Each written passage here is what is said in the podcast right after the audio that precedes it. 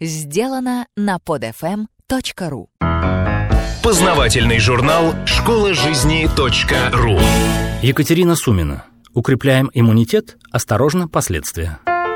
Школа жизни .ру Полезные советы на все случаи жизни. Множество новых лекарственных препаратов, появившихся на прилавках аптек в последнее время, гарантируют, если верить аннотациям, усиление иммунитета. Однако, если вы обратитесь к любому грамотному доктору, он посоветует выбирать такие лекарства, в описании которых сказано, что они не влияют на иммунную систему человека. Почему?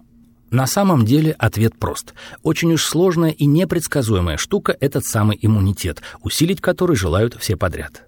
Попробуйте представить огромную армию. В этой воображаемой армии, помимо генералов и солдат, есть и офицеры, и повара, и еще десятки и сотни людей. Каждый из них выполняет определенную задачу. Иммунная система человека подобна этой армии. Если вдруг неприятель начинает наступление на каком-то конкретном фронте, к примеру, вирус попадает в кровь, то чтобы победить врага, надо точно знать, как действовать. Генерал может отдать приказ выдавать всем солдатам двойную порцию на завтрак, обед и ужин, но едва ли это поможет.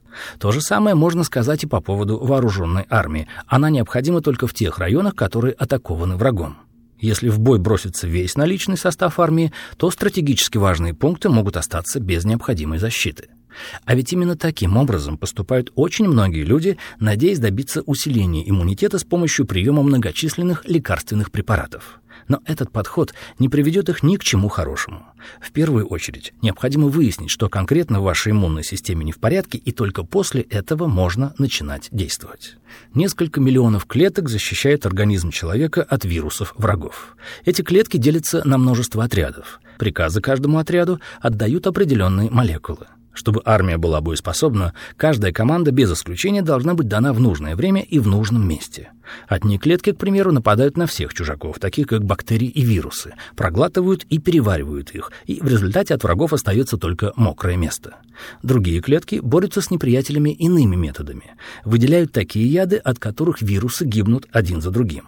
Все это огромное сплоченное войско действует в сложном и определенном порядке, с которым не может сравниться даже настоящая действующая армия. Самый сложный момент — аутентификация своих и чужих, то есть врагов.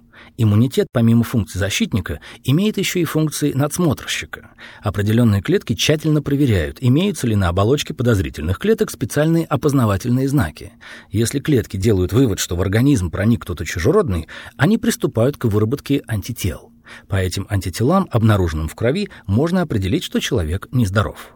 Кстати, таким же образом при вакцинации получается искусственный иммунитет. Человеку вводится белок вируса, клетки начинают производить антитела, и организм приводится в состояние боевой готовности.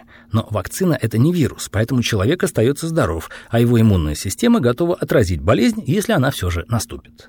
Если не работает хотя бы одно из звеньев иммунитета, без сомнения, это очень плохо, так как в этом случае организм человека не может полноценно защищаться от болезней.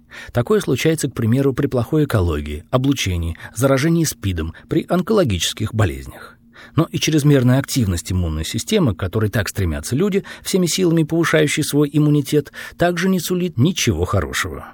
Что же происходит на самом деле, когда здоровый человек без консультации с врачом начинает укреплять иммунитет и добивается своего? В подобной ситуации иммунные клетки теряют способность правильно аутентифицировать своих и чужих они внезапно начинают борьбу с нормальными клетками, что приводит к разрушению здоровых клеток человека. Все это, в свою очередь, приводит к аутоиммунным болезням, таким как, например, болезнь Бехтерева или ревматоидный артрит.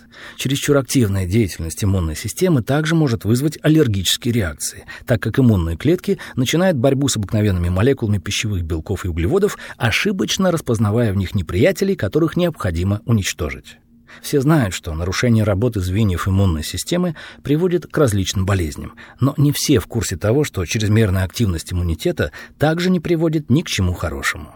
Поэтому следует запомнить, что во всем важна гармония и сбалансированность, и работа иммунной системы не является исключением. Школа жизни .ру Автор статьи «Укрепляем иммунитет. Осторожно, последствия» Екатерина Сумина. Текст читал Дмитрий Креминский. Скачать другие выпуски этого подкаста и оставить комментарии вы можете на podfm.ru.